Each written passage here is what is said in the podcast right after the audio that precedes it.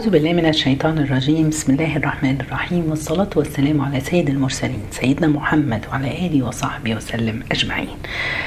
إن شاء الله يوم جديد في رمضان مع نداء جديد من نداءات الرحمن. نداءات الربانية لربنا سبحانه وتعالى بينادي على أهل الإيمان. هو من أهم النداءات النهاردة. نداء من أهم النداءات في علاقة العبد بربه. وفي علاقة العبد بنفسه وفي علاقة العبد بهذا الكون اللي هو عايش فيه. ربنا سبحانه وتعالى بينادي علينا ويقول في سورة الحج آية 77 يا أيها الذين آمنوا اركعوا واسجدوا واعبدوا ربكم وافعلوا الخير لعلكم تفلحون. الصلاة. الصلاة يا جماعة الركن الأكبر في الدين دوت. هو عماد الدين هي الوصل الأكبر بين العبد الفقير الضعيف وبين الرب العظيم الكبير. ربنا عبر في الآية دي عن الصلاة بأخطر معنيين من معانيها الركوع والسجود. الصلاة هي أجمل هدية نزل بها الرسول عليه الصلاة والسلام في ليلة الإسراء والمعراج من الله تعالى. لما قال ربنا لما عندما قال تعالى فكان قاب قوسين أو أدنى فأوحى إلى عبده ما أوحى. قرب من الله في مكان والمكانة لم يصل إليها أحد من الأنبياء. ساعتها يوحي الله إلى الله إلى سيدنا محمد بالخمس صلوات. كل التكاليف يا جماعة اللي جت للمسلمين جاءت بالوحي من عن طريق سيدنا جبريل. لكن الصلاة الحاجة الوحيدة اللي جاءت بالمباشرة ما بين الله ورسوله. ياه! ليه يا ترى؟ لو فكرنا فيه هنعرف قيمة هذا الشيء. عارف لما يبقى عندك حاجة قيمة انت بتبعت حاجات ولله المثل الأعلى بتبعت حاجات ل لموظفين عندك بتاع بتبعت بالإيميلات بالإيميلات بس في حاجة مهمة قيمه قوي هتجيب الشخص اللي انت عاوز تبعتها له عشان تثق وتوري له أهمية هذا الشيء. ولله المثل الأعلى.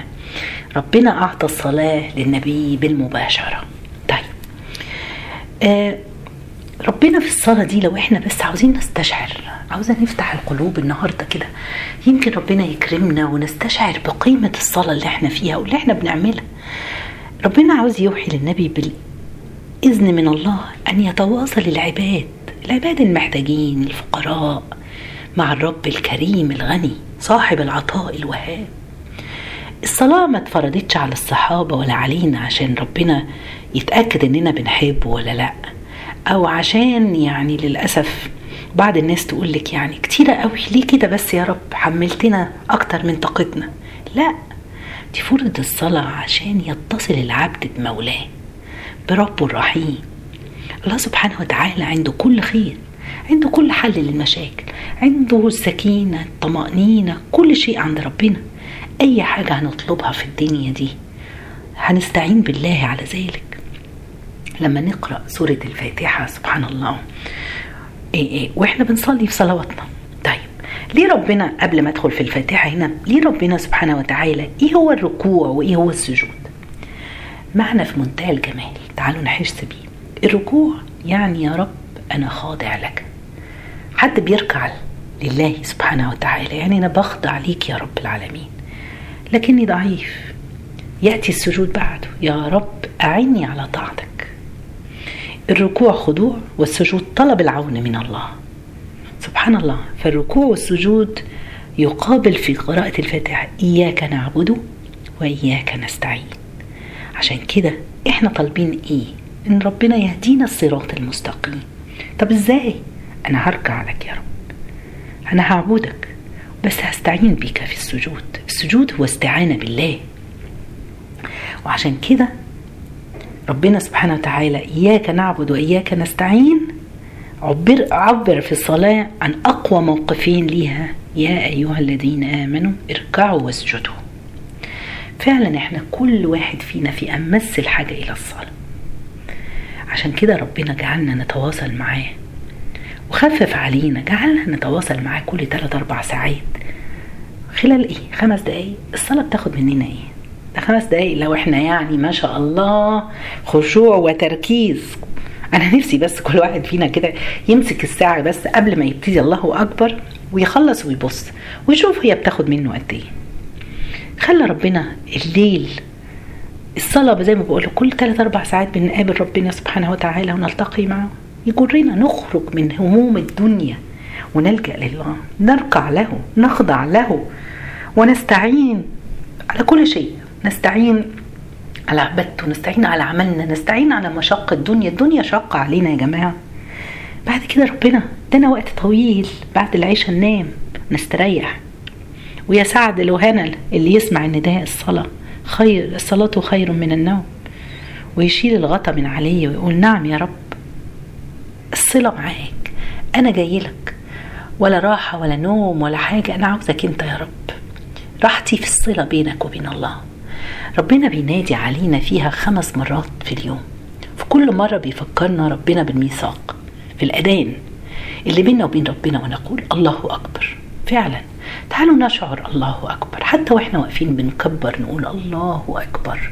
شايفين حركة إيدينا وإحنا بنرمي الدنيا ورا ظهرنا. الله أكبر من همومي الله أكبر من مشاكلي الله أكبر من أولادي من شغلي. ربنا أكبر من كل شيء. أنا هجدد العهد معاك يا رب. لما ربنا بيقول لنا في الأذان حي على الصلاة. يلا يلا نقف نصلي لربنا. حاضر يا رب هنيجي للصلاة. عاوزين نحط الصلاة أول أولوياتنا. كان الصحابة بتيجي للنبي ويسألوا يا رسول الله أي العمل أحب إلى الله تعالى؟ فكان يقول الصلاة على وقتها. تخيلي إن الرسول بيقول لك يا فلان يا فلانة الصلاة على وقتها. ليه إحنا بنأخر الصلاة؟ عشان إيه؟ عشان قاعدين قدام التمثيلية أو التلفزيون؟ ولا عشان قاعدين؟ لا ما إحنا بنشتغل. حتى لو أنا بشتغل هقوم لصلاتي في وقتها. لو أنا مشغولة بأولادي أصلا عندهم امتحان بكرة وقاعدة بذاكر لهم. يذاكروا هم. سيبي وسيبي كل حاجة نسيب كل شيء في الدنيا دي عشان نلجأ لربنا ونروح نحيي العهد مع الله نقف بين أيدي الله. نرمي كل همومنا ورا ظهرنا. سبحان الله الصلاة يا جماعة هي العبادة الوحيدة اللي ملهاش رخصة إن نسيبها إن إحنا نتركها الحج لمن استطاع إليه سبيل الزكاة للي معاه فلوس الصوم للقادر واللي عنده صحة. أما الصلاة ما تنفعش إن إحنا نستهين فيها ولا إن إحنا نضيعها. ربنا قال لك إيه؟ لو مش قادر تقف تصلي قائما فصلي قاعدا. وإن لم تستطع قاعدا فصلي إيه نائما حتى. برقبتك كده حرك رقبتك. لو ما قدرتش تومي رقبتك بعينيك ورموشك بربش بس. سبحان الله. وكل ده ولو ما قدرتش قال إيه؟ أورد أعمال الصلاة على قلبي. كأنها بتقول يا رب مهما حصل فيه مش هقطع الوصل ما بيني وبينك. لأن أنا اللي محتاج. أنا محتاج إن أنا ما أقطعش الوصل ده. عاوزة أوصل الروح المبعثرة في وسط البحث عن الأرزاق ومشاكل الدنيا وهموم الدنيا. أجد المدد عندك يا رب. المهم يا جماعة مش عاوزين يمر على الإنسان أي وقت في حياته في لحظة في يومه إلا وأنت في بالك ربنا. الصلاة يا جماعة عبارة عبادة لا تنتهي للحق عز وجل مستمر. سبحان الله وحكمة الله. الأذان بيرفع في كل لحظة في العالم كله. مش هتلاقي لحظة. الصلاة هتلاقي الناس بتصلي لله. على حول العالم كله واختلاف التوقيتات بتلاقي. ده فعلا عبادة لا تنتهي لله سبحانه وتعالى. طيب طب إحنا ليه بنسجد لله رب العالمين؟ لما رب الرسول عليه الصلاة والسلام مدح الله الرسول وصحابته الأكابر قال إيه؟ محمد رسول الله والذين معه أشداء على الكفار رحماء بينهم. تراهم ركعا سجدا يا سلام المسلمين محمد وصحابته لاقيهم إيه ركعا سجدا يعني السجود غاية الذل ونهاية العز لما ربنا أراد أنه يختار مكان للعبادة سماه إيه؟ هل عارفين إحنا بنسميه إيه؟ المسجد عارفين ليه؟ هل سماه المركعة مثلا عشان بنركع فيه؟ لا لأن السجود هي قمة التذلل والخضوع بين يدي الله.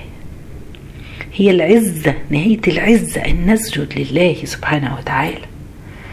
يحكى أن الحسن بن علي لما كان يدخل الصلاة يجدونه يرتعش ويصفر لونه فيسألوه فيقول أتدرون بين يدي من؟ أقف الآن. هو فاهم إن هو داخل هيصلي ويسجد لله واقف مع ربنا بيصلي لله. طيب لو جيت سألتكم إحنا عاوزين بقى النهارده نبتدي عاوزين واسجد واقترب عاوزين نقترب إلى الله في سجودنا. طب ليه إحنا بنسجد؟ لكذا سبب. أول سبب نسجد لله تجاوبا وتفاعلا مع هذا الكون. ربنا بيقول لنا ألم ترى أن الله يسجد له؟ من في السماوات ومن في الأرض.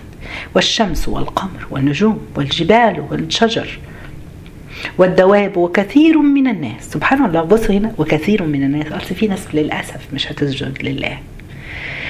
آه كما إن كل حاجة في الكون بتسجد لربنا.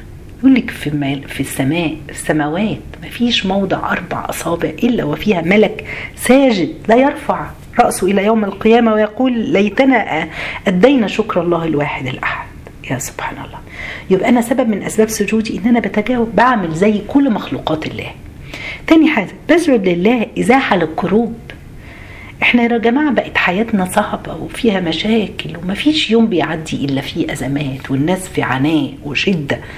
من منا سالم من الهم؟ مفيش طيب يبقى إحنا في حاجة في امس الحاجة إن إحنا نسجد بين يدي الله. في في ربنا سبحانه وتعالى بيقول إيه؟ ولقد نعلم انك يضيق صدرك بما يقولون. طب إيه العلاج يا رب؟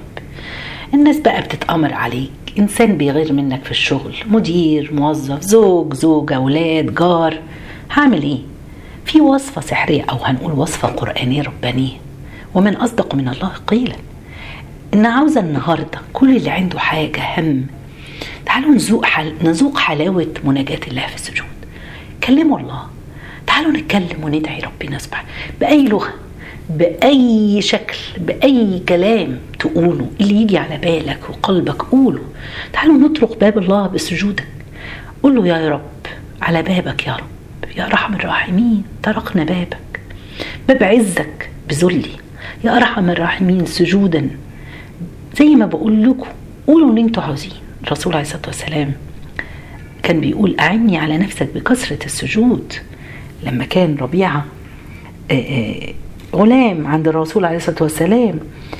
وكان يعني في يوم جاله الرسول عليه الصلاة والسلام وناداه يقول لا اسألني فأجيبك.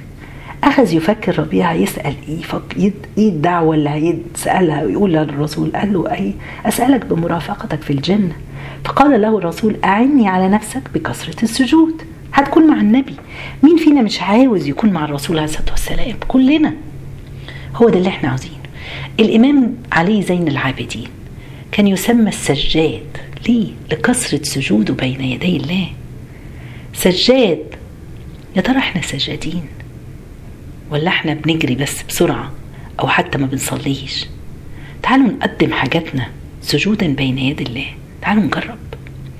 ولقد نعلم أنك يضيق صدرك بما يقولون فسبح بحمد ربك وكن من الساجدين. هي دي الوصفة عندك الضيق في صدرك؟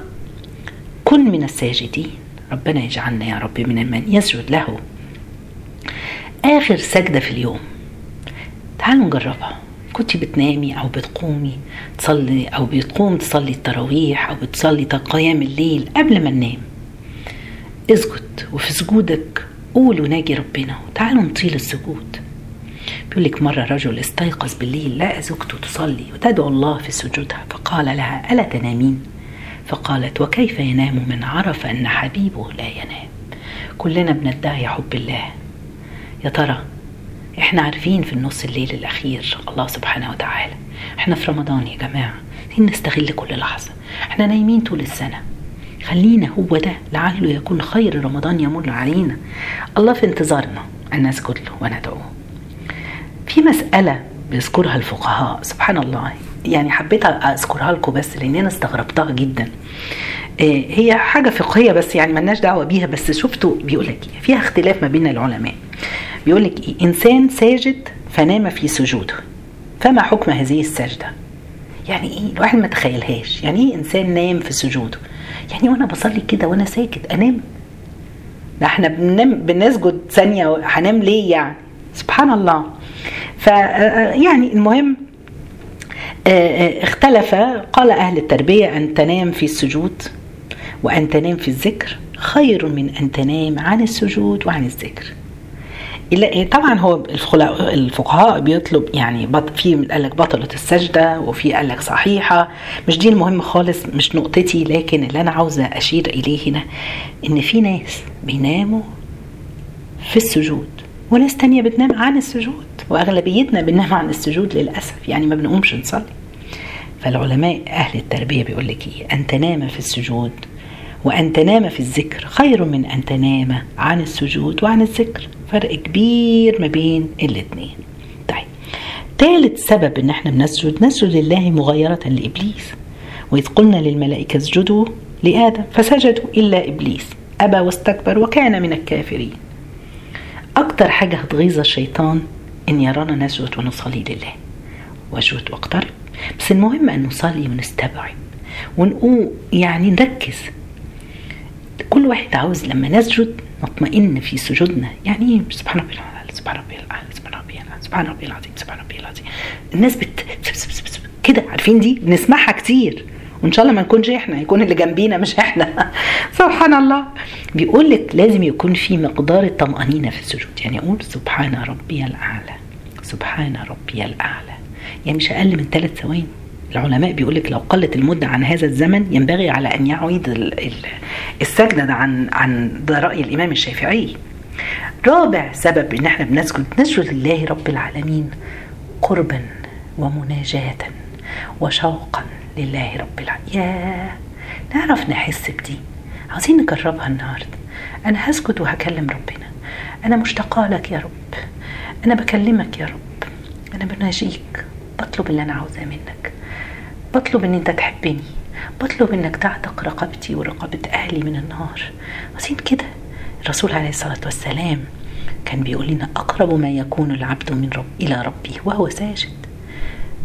اللي عاوز يناجي ربنا يسجد عشان كده كان مرة بيذكر الإمام ابن حنبل عن الأحنف بن قيس بيقول دخلت المسجد الأقصى. اللهم حرره يا رب لنا. فرأيت رجلا يطيل في السجود. فوقع في نفسي يعني قال لك إيه ده؟ ده نايم ولا إيه؟ ماله أطال السجود كده أطال أطال ثم رفع. آه فاقترب منه الأحنف وقال السلام عليك ما هذا؟ ألم تطل السجود؟ قال هو أعلم بحالي.